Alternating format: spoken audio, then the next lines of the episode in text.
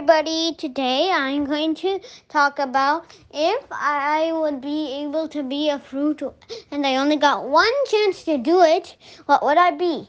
I would be an orange and I would also, and I'm going to tell why I would be an orange today and what I'm going to say.